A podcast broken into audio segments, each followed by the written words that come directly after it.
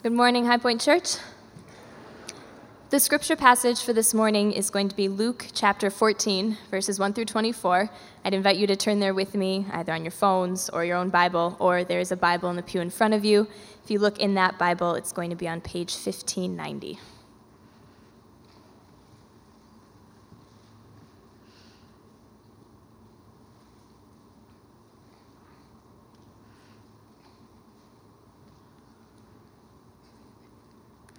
Luke 14, 1 through 24.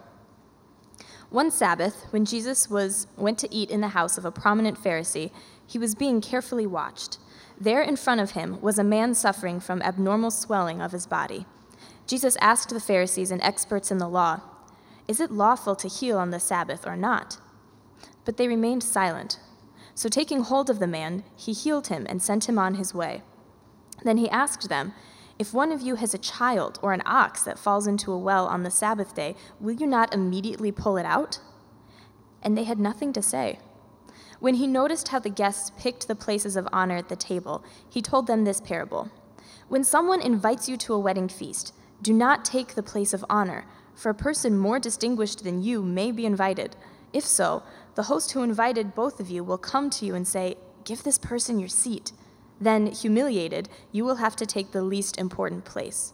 But when you are invited, take the lowest place, so that when your host comes, he will say to you, Friend, move up to a better place.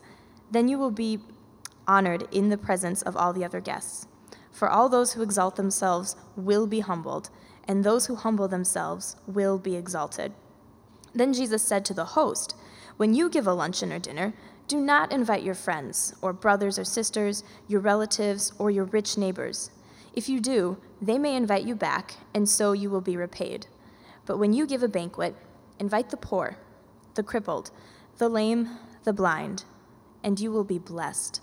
Although they cannot repay you, you will be repaid at the resurrection of the righteous. When one of those at the table with him heard this, he said to Jesus, Blessed is the one who will eat at the feast in the kingdom of God. And Jesus replied, A certain man was preparing a great banquet and invited many guests. At the time of the banquet, he sent his servant to tell those who had been invited, Come, for everything is now ready. But they all alike began to make excuses. The first said, I have just bought a field, and I must go and see it. Please excuse me. Another said, I have just bought five yoke of oxen, and I'm on my way to try them out. Please excuse me. Still another said, I just got married. I can't come. The servant came back and reported this to his master. Then the owner of the house became angry and ordered his servant, Go out quickly into the streets and alleys of the town and bring in the poor, the crippled, the blind, and the lame. Sir, the servant said, What you have ordered has been done, but there is still room. Then the master told his servant, Go out to the roads and the country lanes and compel them to come in, so that my house will be full. I tell you, not one of those who invited who was invited will get a taste of my banquet. Thanks, Becca. How's everyone? Good, good to see you all. I like that, that greeting there with the hands up. Well, that's good, wonderful. My name is uh, Lloyd. I'm one of the pastors here at uh, High Point Church, and I'm going to be continuing today in our, our series, Entrusted. Before I jump into uh, Luke chapter 14, I, I want to give you some news. Some of you know our dear sister Phil Porter had been uh, in an assisted living facility for about a year, yep, a year and a half. Uh, she passed. She was at peace, but she did pass on Monday. And so on November the 17th, here at High Point Church, at 3 o'clock, we will have her memorial service. So just kind of mark that on your calendars, and it'll be a great uh, time. Um, Phil was the kind of sister that never had a bad day in her life. Even when you visited her at the assisted living facility, she wanted to pray for you. And had, evangelism was so built into her spirit. So this will be a time to celebrate her life and, and, and really not so much mourn. Mourn that we'll miss her, but to remember how steadfast she was in the Lord. All right. Um, this morning, we're going to look at uh, uh, self centeredness. And we're going to talk about this as a destroyer of stewardship. Um, now, a steward is someone that owns nothing but manages everything. I think of a steward, one of the best examples of stewardship, I think, is a school teacher. Um, uh, I go over to a High Point Christian school, and teachers are in half an hour early, and they've prepared their lesson plans. And the little students come in, and they're, they know what they're going to be doing every minute of the, of the time. And at the end of the day, t- parents are going to expecting back a well-behaved, uh, brilliant young person, right? But the teacher, she doesn't. The, the children aren't hers, right? The, the institution is not hers, right? But everything that happens, you better believe that uh, uh, the principal and, and then the parents are wanting to hold that person, her accountable, or him accountable, right? That, a, a steward, right? A pastor, right? I come to High Point Church. Uh, I don't own the building, right? I don't, uh, the, the, the, people here have their own lives, right? But I am a, a shepherd. Jesus says he's going to hold me and the elders, Senior Pastor Nick, accountable for how the souls of the church are nourishing, uh, are being are flourishing under our care, right? I'm a steward. Uh, one of the things about being a Christian that is distinct is that our very lives are not our own. See, Christians believe that Christ came to earth born of a woman, um, but truly divine, having preached to us what, what the truth is, given us good news that we could have, uh, we could be restored to fellowship with God through his death and resurrection. The good news that we could live in righteousness through his spirit.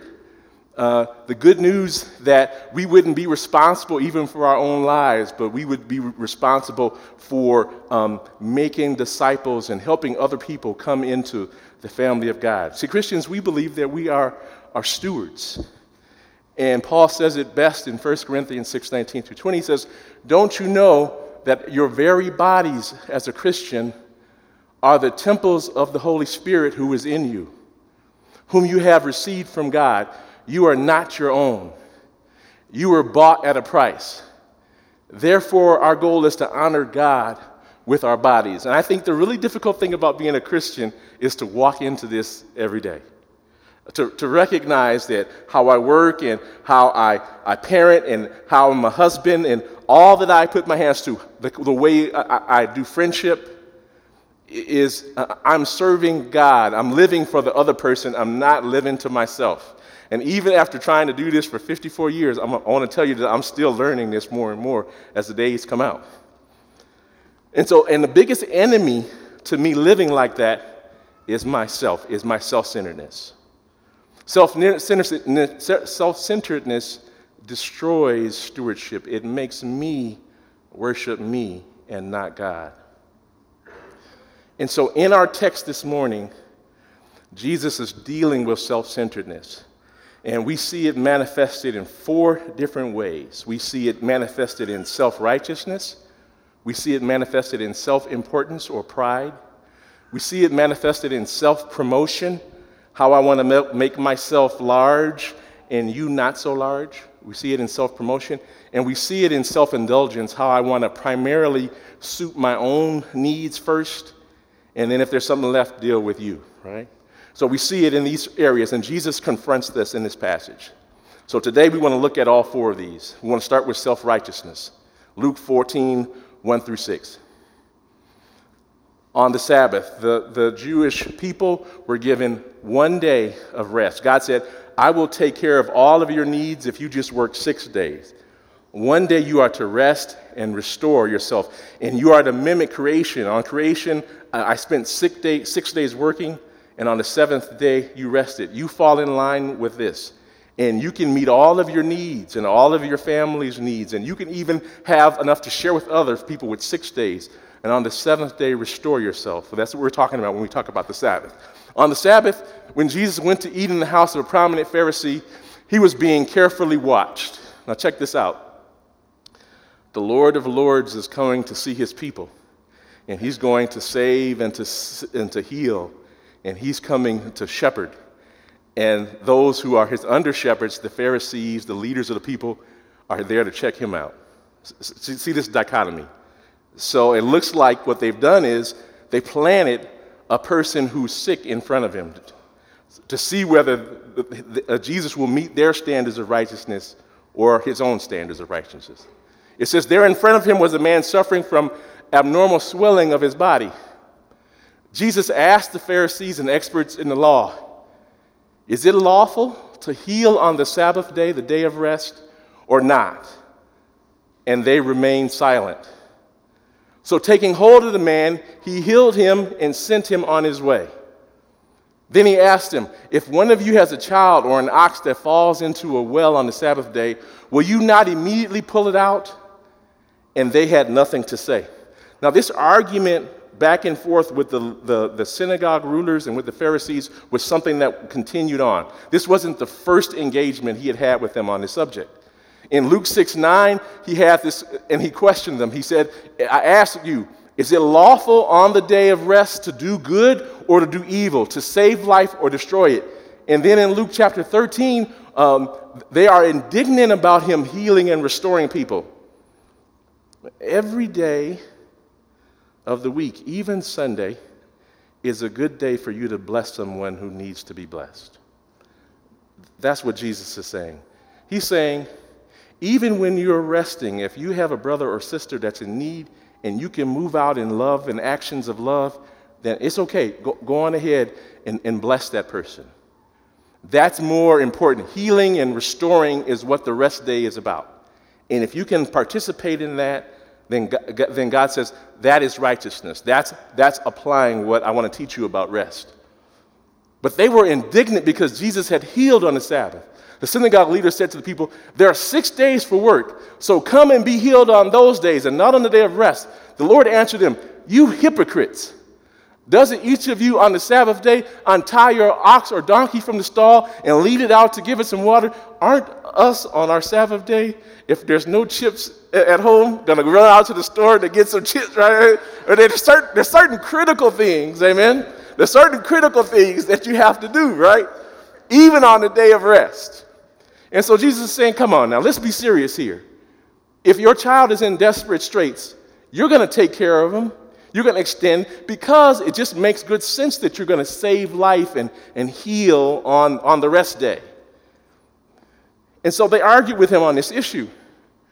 Uh, this is the thing about self righteousness. Jesus had already taught the religious leaders that it's appropriate to heal on, on the Sabbath, but the leaders had learned nothing. They're not willing to admit that Jesus' righteousness exceeds their own righteousness.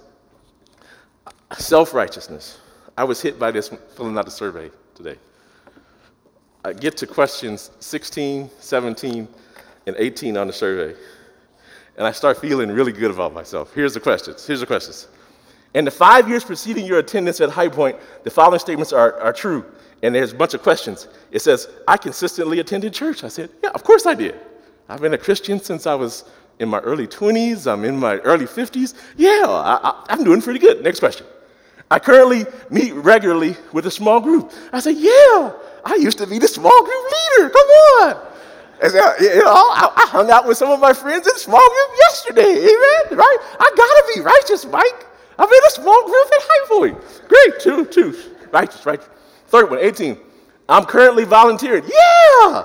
Not only do I volunteer at High Point, I even go out into the public schools. And you can see I'm starting to get more and more.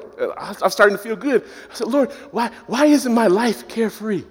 Lord, Lord, why, why, aren't, uh, why aren't you giving me everything I ever wanted in my heart? I literally, I'm telling you, just a few minutes ago when I was doing this survey. And then I get down before to this question. And it's a question I think uh, every Christian and then non Christians have to ask themselves. It's under question 19. It says this it says, check one statement that describes where you are when you first attended High Point and where you are now. And my eyes drift down. And I, I get, I get to uh, trembling over this question. I said, I've been a Christian for some time now, but hadn't, uh, but hadn't made Jesus the center of my life. That's one. Next one says this I have been a Christian for some time, and Jesus was the center of my life. And I ask myself this question What do I need to give away now to make sure that Jesus really is the center of my life? Now, for me, it, falls in things like, like rest, right? I feel like I should, I should be able to get, you know, seven or eight hours of sleep, but I find myself sometime, God saying, you can do on six hours. Amen? Um, I've, I've always kind of been struggling with being overweight. And I feel God telling me, you know, you can give away a good portion of this food to put me first. You can do that, right? And I think what God is saying to us in relation to self righteousness is this that all of us have some things that we need to check ourselves on that we need to put, our, uh, put away so that He is Lord and we are not. Because um, we need to cultivate a mind and a heart that is willing to yield when confronted with the truth. We need to recognize that we're still learning. We need to recognize that it's okay to be wrong if you're willing to change.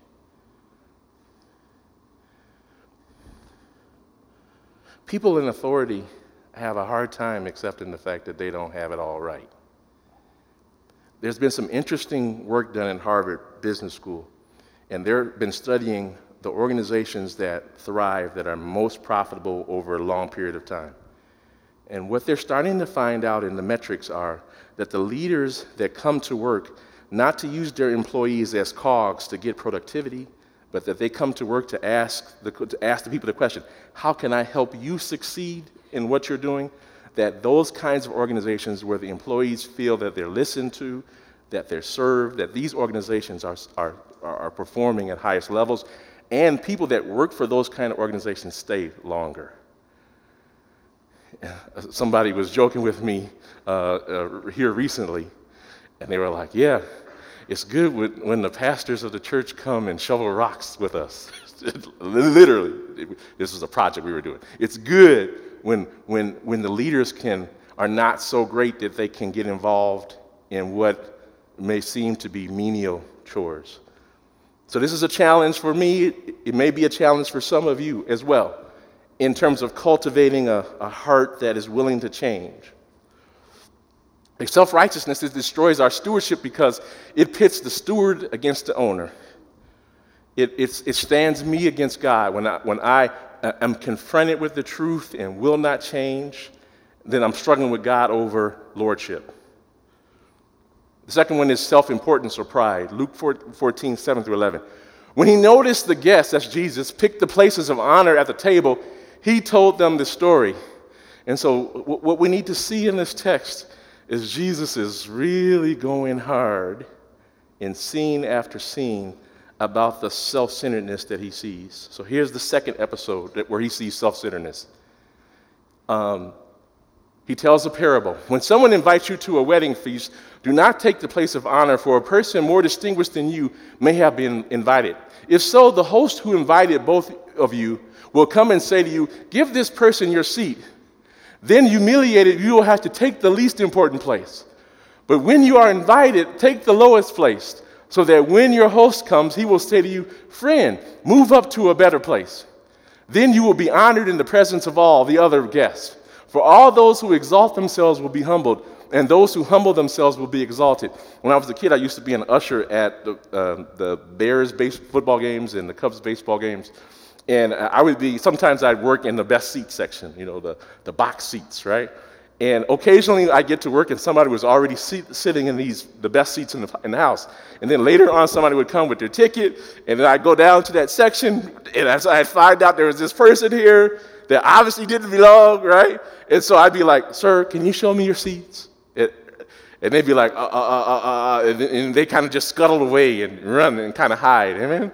So the, the, the, the, issue here is that as Christians in the body of Christ, we are not presumptuous.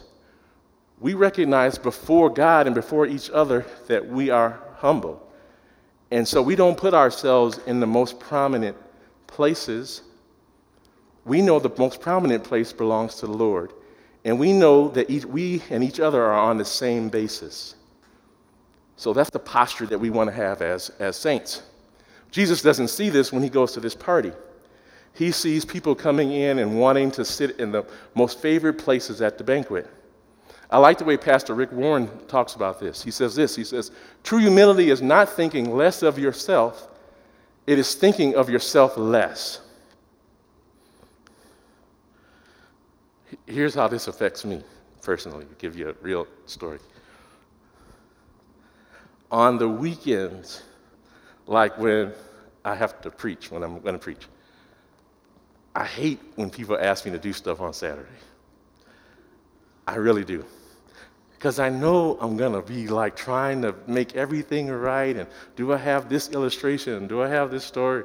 Right? And, and so I'm, I'm so self absorbed that when somebody asks me just for a few hours of time to do something that they need, I'm tempted to say no. Here's where God is working in my life now. He's given me to say, Lord, I, Lord, I will take care of that if you help your brother. you help your brother, and I will give you time. And for me, that's a big leap of faith. What are the areas in your life where God is asking you to make some sacrifices? Even if it's like, I'm trying to serve over here, Lord, you're asking me to do even more. Uh, really? Is there more margin in your life? Is it true that when you're weak, that He's strong? Can that be made manifest in your life too? True humility is not thinking less of yourself, it's thinking of yourself less. And I like this, uh, this quote here about talking to people. You ever noticed that there's certain people, when you talk with them, you have a conversation with them, you just meet them, you get finished and you say, that person really thinks they're really important. And then there are certain people that you just meet and you leave thinking, man, that person really enjoyed getting to know me. That second person is the kind that we endeavor to be. We want to get to know people. We want to ask questions. We want to hear their story. We want to look for ways to serve. We don't want to be self promoting, even in, in, in, our engagements with folk. God is not against power and prestige. It's okay when we are CEOs and we are, have prominent positions in whatever field that we, we're in. That's okay with Him. What's not okay is when we use that power for our own promotion and our own advantage. So God has put us in a place to be able to serve, to serve his purposes in the gospel and to serve the needs of others. That's why, that's why he elevates leaders in the church. That's why he elevates you in your sphere of influence, is for you to serve, not for you to gain individually as a priority. But self importance or pride, it destroys stewardship because it leads us to pursue our own agenda at the expense of God's. So we've looked at self centeredness and we've looked at self righteousness and then we've looked at pride or self importance. And the next one Jesus walks them through is self importance, self promotion, self promotion. Luke, Luke 14, 12 through 14. Jesus said to his host, Now, when you give a luncheon or dinner, do not invite your friends, your brothers or sisters, your relatives, or your rich neighbors. If you do, they may invite you back, and so you will be repaid. And here's what I think Jesus is saying to us we shouldn't think that when we have our Bears parties, not, not Packers party, I know nobody throws a Packers party or a Badgers party, or uh, when you, when you throw a Northwestern football party, you, oh, sorry, sorry, I had to hit low, I had to hit low now. God is saying that when you throw a party and it's just for your family and friends, you shouldn't be thinking self righteously about that. I don't think he's saying to us that when we have our, our personal fellowships that this is bad. But what he is saying, I think, to us is that one of the responsibilities of Christians when we have fellowship is that is for us to break down social and cultural barriers. Let's, let's look at why I think that's the case. He says this He says, uh, if you invite your neighbors, they may invite you back, and so you will be repaid. I.e., there's no, there's no special benefit when you love your brother. When I love my child, you know, even, even non Christians love their friends and their children, right? But when you give a banquet, invite the poor, the crippled, the lame, the blind, and you will be blessed although they cannot repay you, i.e., you, can't, you don't get anything out of it, there's no, they, they don't have the means to invite you over to their house to fellowship with you, right? And there's no social promotability that comes when you invite poor, disenfranchised people over to, to, to fellowship with them. Although they can't repay you, You will be rewarded. God will repay you at the resurrection of the righteous. And I, I think that Jesus expects his stewards, he expects the, his disciples to break down economic and social barriers, even in the way that we fellowship. And I'll bet you all of us could grow in this area. That when we think about who we are uh, having lunches with and who we're inviting over with, are we thinking about folks that maybe it might even be difficult to have fellowship with? Are we inviting those people into our fellowship?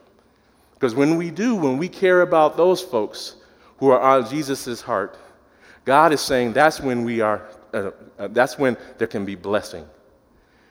I think it's cool at High Point that there are so many folk who are willing to be uncomfortable and reach out like to international students.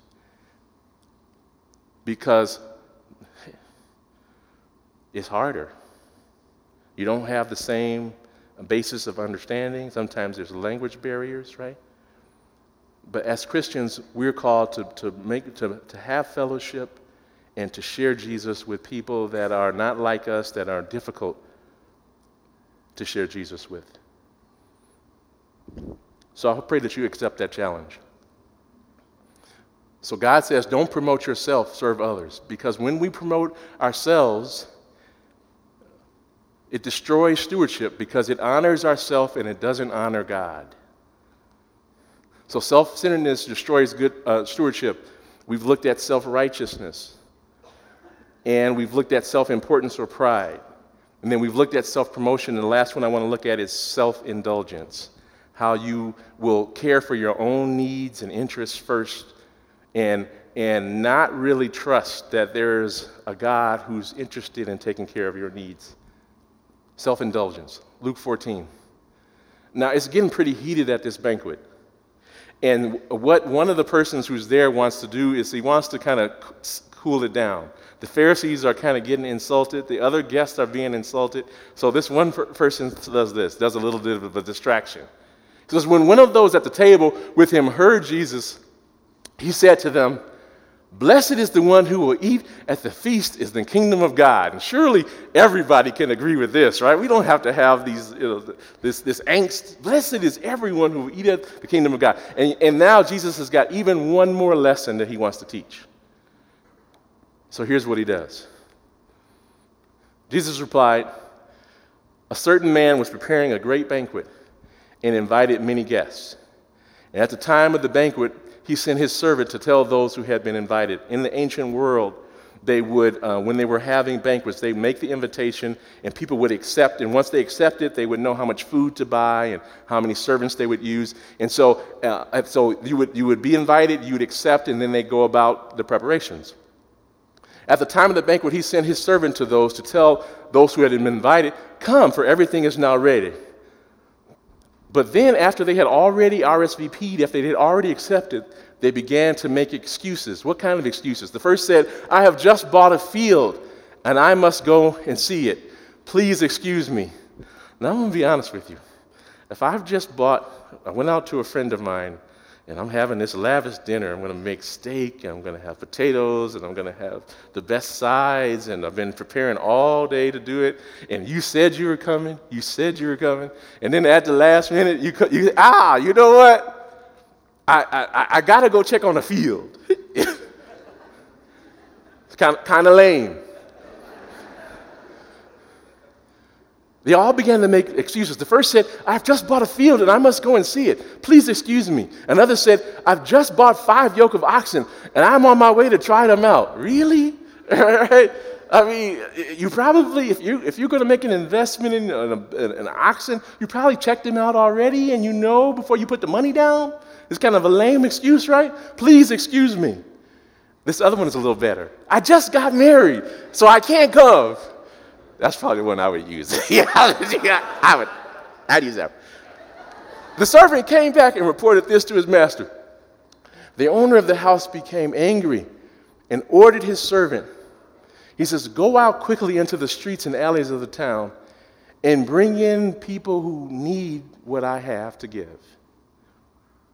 Bring in those who are poor. Bring in the crippled, bring in the blind, and bring in the lame. Sir, the servant said, What you have ordered has been done, but there is still room. So Jesus is saying, He's talking to the, the people of Israel.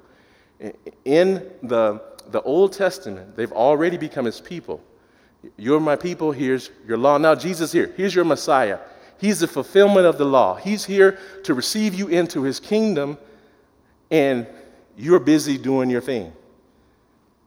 And so, for, the, for, the, for the, most of the Jewish people of this era, um, they, they missed that the Messiah was there to enter them into eternal life. They missed it.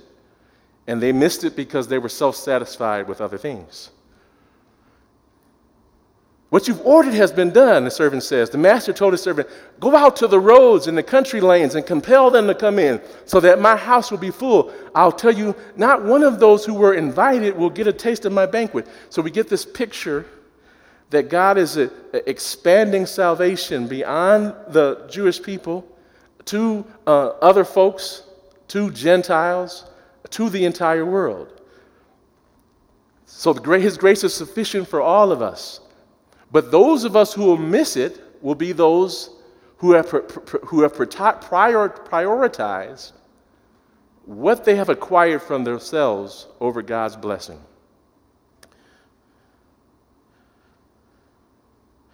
What are the things in your life that are more important to you than God's righteousness, His peace, His love? What are the things that you are giving your hearts to that are more important than God? That's the question He's asking us today. Uh, Augustine, St. Augustine, one of the early church fathers, came up with this idea that there's a city of man, that this is our own self directed world, or there's the kingdom of God. In the city of man, this is the thinking. There's a worriness about the current day, what you'll eat, uh, uh, your retirement program, your children, your possessions. And Jesus says this in Luke 12. He says, Therefore, I tell you, don't worry about your life, what you'll eat, or about your body, what you will wear.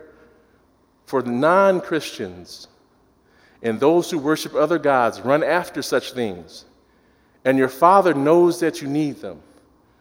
Or will you have a kingdom of God mindset? For the kingdom of God is not a matter of what you'll eat or what you drink, but of righteousness and peace and joy in the Holy Spirit. Um, one of the things that I have a lot more of than my mom, who is uh, about 88 and uh, lives in the a small house in Chicago. One of the things I have more of than she has is stuff.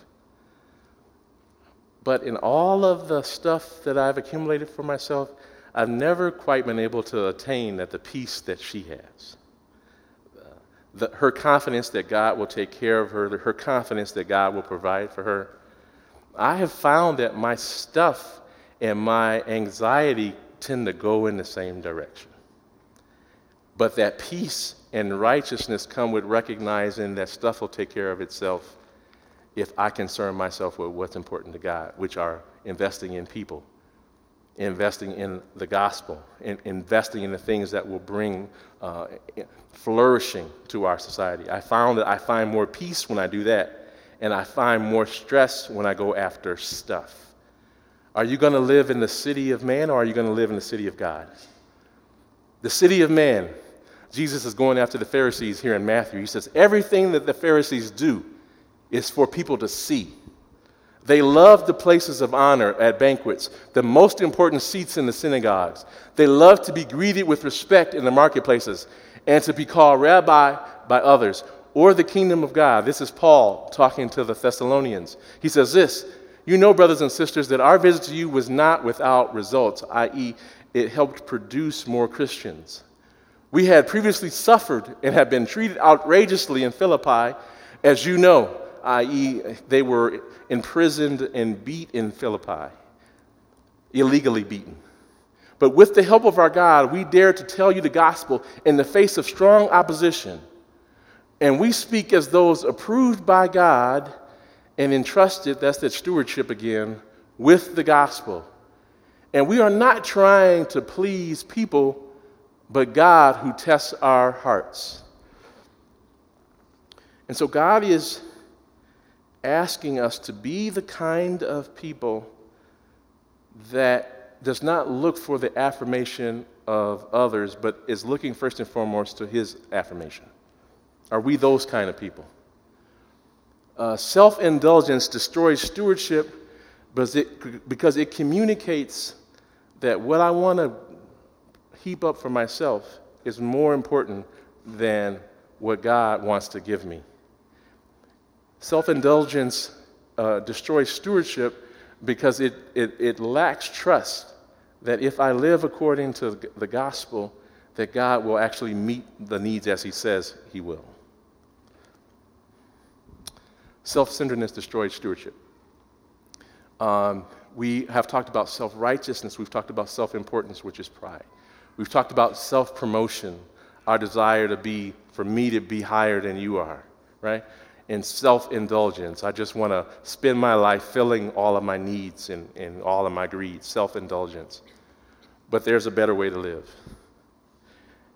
And what we see in Jesus Christ is that the self sacrificial life is the heart of stewardship. And we see the self sacrificial life in the life of Jesus. Philippians 2 5 and 9 says this In your relationships with one another, Paul writes, have the same mindset as Jesus, who, being in very nature God, did not consider equality with God something to be used to his own advantage.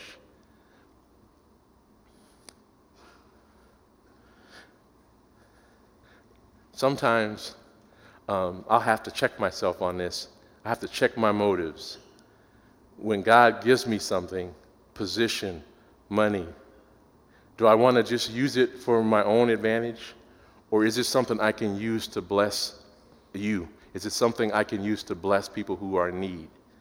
Jesus used his authority not for his own advantage, but for us.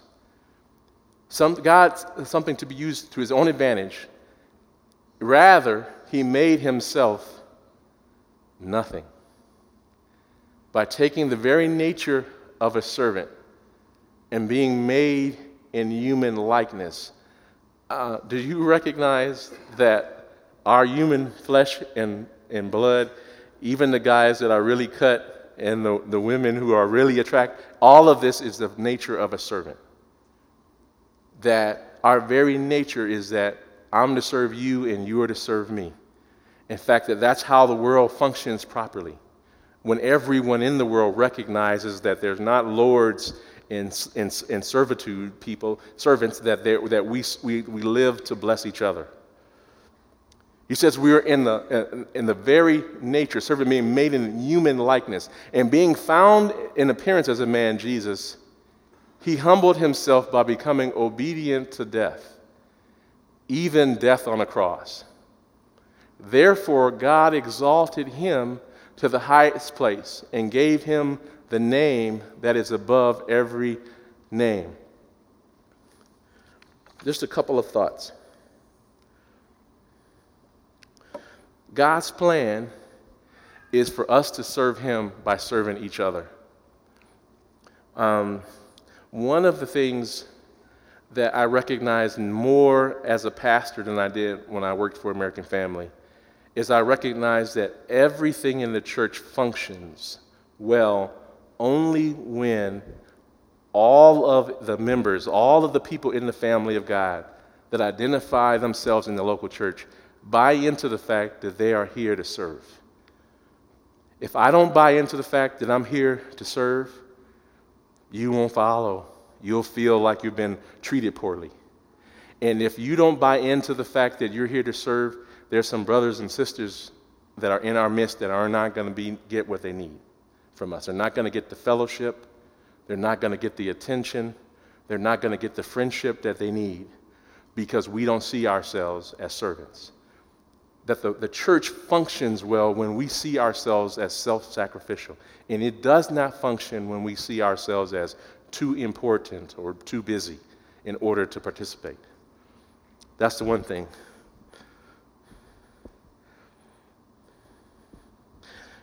our whole fellowship and wh- whether we'll succeed in drawing people into the kingdom of God and whether we'll succeed with our hopes for uh, reaching, um, uh, continuing to reach uh, young generations, teenagers, and seeing them come into church, being more, more cross cultural in what we do.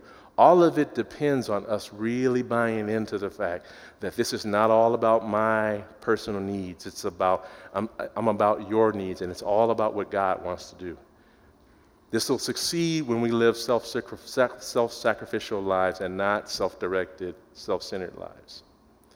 Let us pray.